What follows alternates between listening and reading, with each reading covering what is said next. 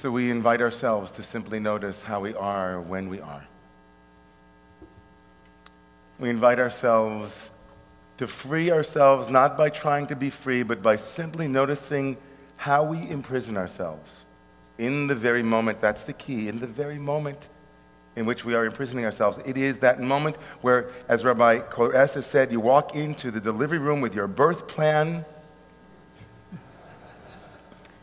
You stand on the outside of the door knowing that the creation that you have created with your own hands is inside, and you knock on the door. You open the door and you get scared. And you stay in the room. one more time. You stay in the, the room. You breathe. A pattern is appearing, a pattern of mind, a pattern of body, a pattern of inter subjective, interrelational pattern. And you stay with the naked truth of it. You breathe and give it room to just be the truth. There's nothing you can do. The situation commands that we stay present. The person with whom we are living, some call them wives, husbands, spouses, the person we are living with, our beloved. There's no greater cushion, no greater meditation hall in which to sit than in relationship with a friend, with a parent, with a child, and to see what comes up. And having seen what comes up, Tshuva is being able to play with options. We breathe, and we fully experience what is there, and we play with the options. We change for a change. I usually don't speak when I'm pissed off at somebody. I spend two weeks sitting with it and annoyed. I'm not going to be back in good flow with this person. If I were to be vulnerable in that way, they'll take advantage of me. I'm not a schmata. If I pick up the, are you kidding? I always pick up the, no way. We're not sitting down at the peace table until there are pre. Mm. In Israel, we call this being a friar. Don't take advantage of me. But when you change for a change, you say, you know what, now that I can breathe and I have options, now that the charge that I'm feeling is not so overwhelming, now I can make a different choice. Maybe I can make the same choice, but I don't have to. My reactivity is now less habitual. Maybe I'll be the same person, maybe I won't. Maybe I'll try something on for a day, a two. We bring awareness to our bodies, to our minds, or to the world around us. At any given moment, there are three places we can place our awareness either in our body and its present moment experience. We can also notice our minds and the thoughts and stories that they tell, or we can be aware of the world around us. Those are three options. If anybody has another place that they can place their awareness, you should tell Rick Carson and the Buddha.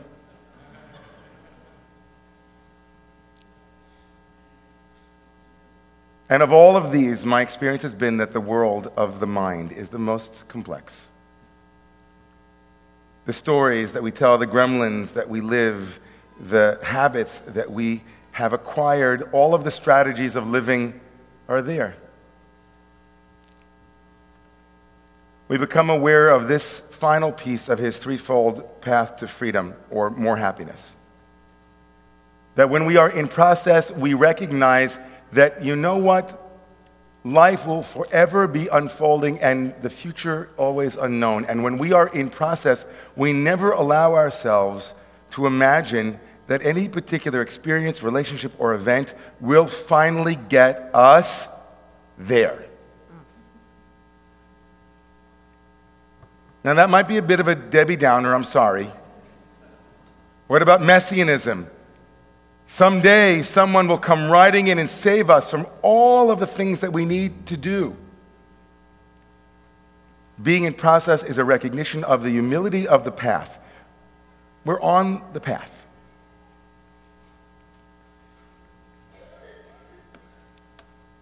So, in a moment, we're about to blow the shofar. And as yesterday, I invited us to think of the shofar as a, a, great truth instrument. That the seeds of truth begin small, like the little mouthpiece around the shofar, but then become greater as we acknowledge more and more truth. We don't ever arrive at the truth, quote unquote, but we get closer. Maybe we know it in our bellies, and then we begin, we begin to tell one person, then two people, then ten people, then we might say it out loud. The truth begins that way, like a little cough. And this morning, I would like for us to imagine the shofar as a truth instrument, not only vis a vis our own truths, but the truths that we must share and mirror back to others in the world. If we began the journey on Sunday night inviting ourselves to think about our own truths, and if I promised you that by Yom Kippur we're going to talk about truth in the larger, broader world, it's impossible for us not to notice today on 9 11 that how we are with those around us, how we react to circumstances and events around us is absolutely vital if we are to undo patterns. Kabir, the great poet, wrote, Are you looking for me? I'm in the next seat my shoulder against yours.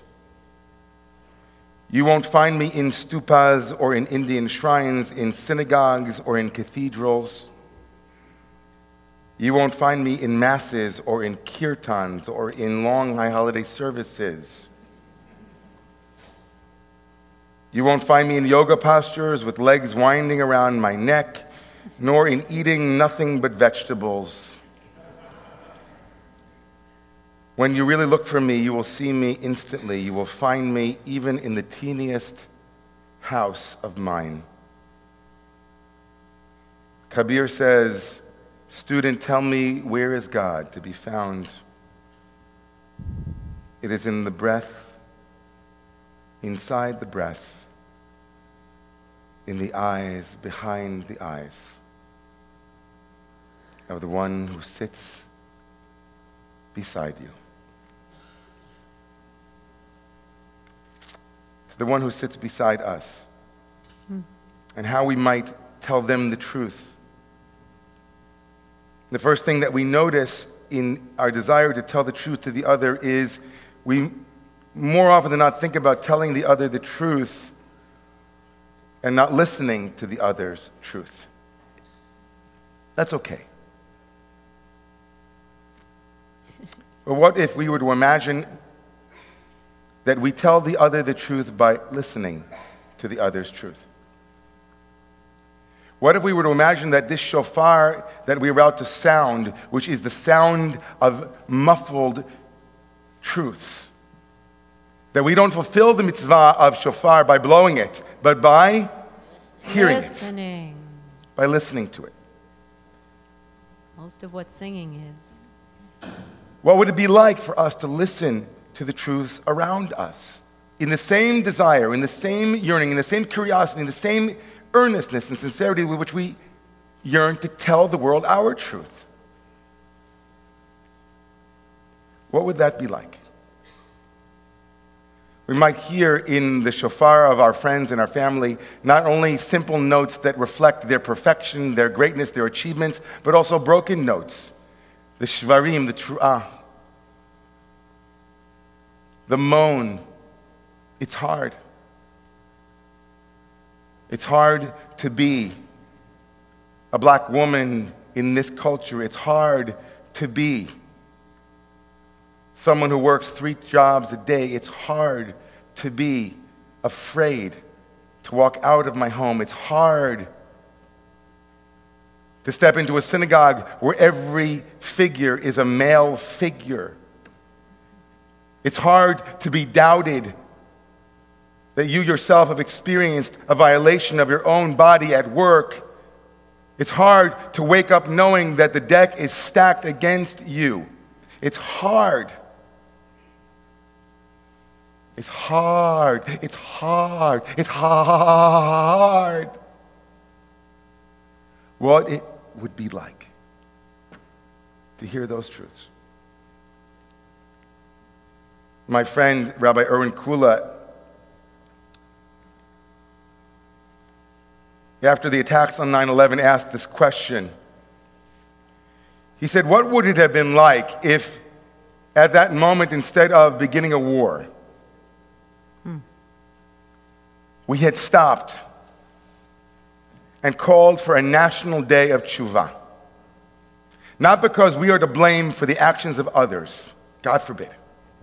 Because we as Jews, even in circumstances where we were absolutely not at fault, we began our reactivity from a place of soul searching. What if we had gone on a truth and reconciliation journey? Wondering how our actions might or might not have, because it was an inquiry, might or might not be creating a world that we don't want to see. Now, Rabbi Kula was not saying, God forbid, for a moment, that we had it coming. We Jews know that one well. But he was asking a much more profound question about what it is to do the work that we have been describing when we look and notice our patterns of reactivity. What might it look like for us to, to interrogate our own experience before we respond? And so tonight, to this, this afternoon, I'd like to, this morning still, read a piece of poetry that was written to honor not only the day of 9 11, but to be honest about what we have become in its wake.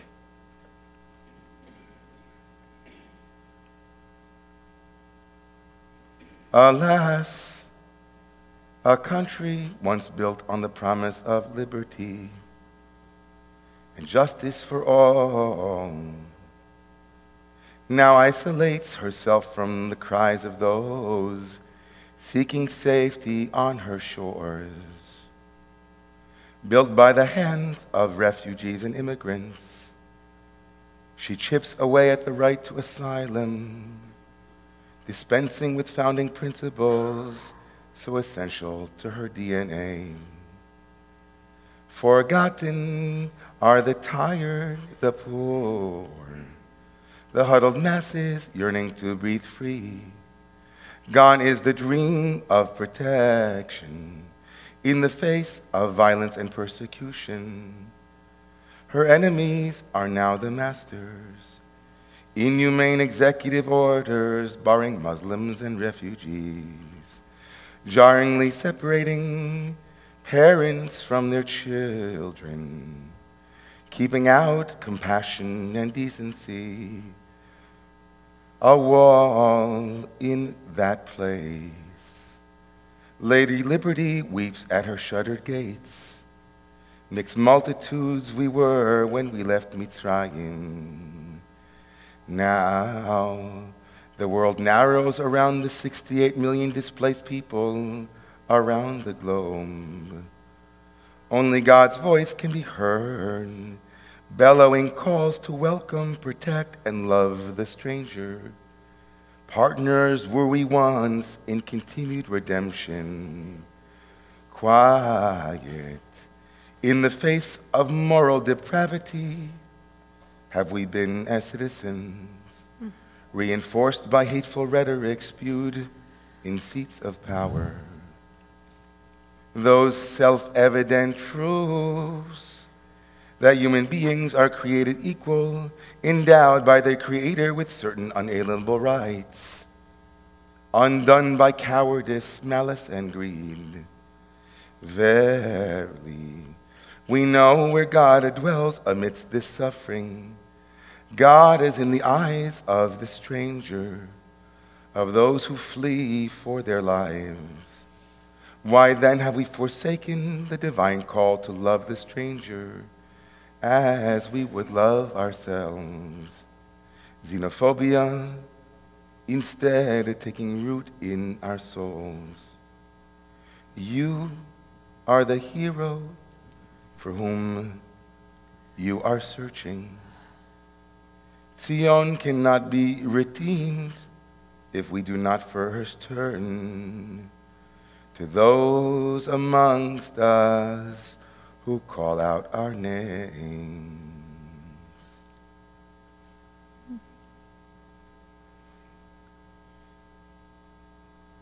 As we turn from honesty with ourselves towards honesty with the other, let us begin with listening.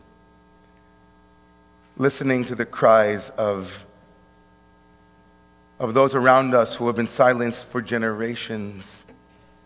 As if we are shocked to hear the latest revelations this year about how men have traditionally behaved in positions of power. As if we are surprised that we are no longer a post racial society, as if we are surprised, having really done the listening for truth and reconciliation that we needed, that there is still more work to be done to save this year's coming list of African American unarmed young men who will be murdered. As if we are surprised.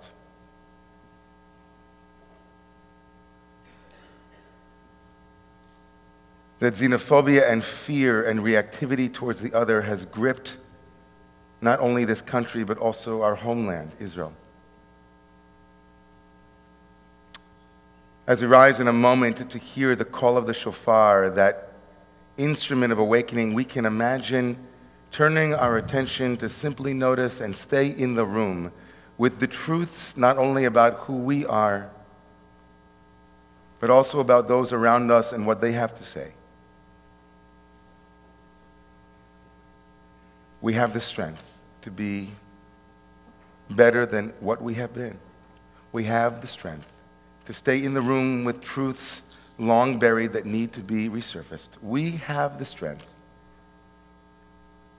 to seed future truths and irrigate them with courage, irrigate them with love, irrigate them with the power of our commitment to becoming that which we could yet become.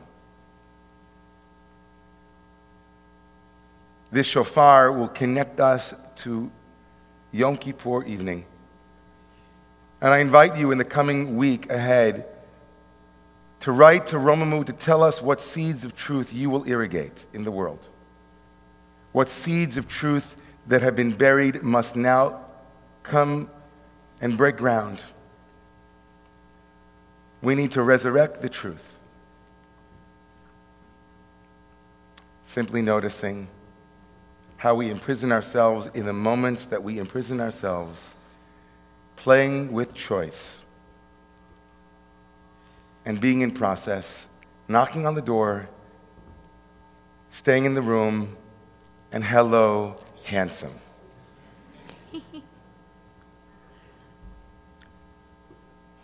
I invite you to please rise at this moment for the shofar.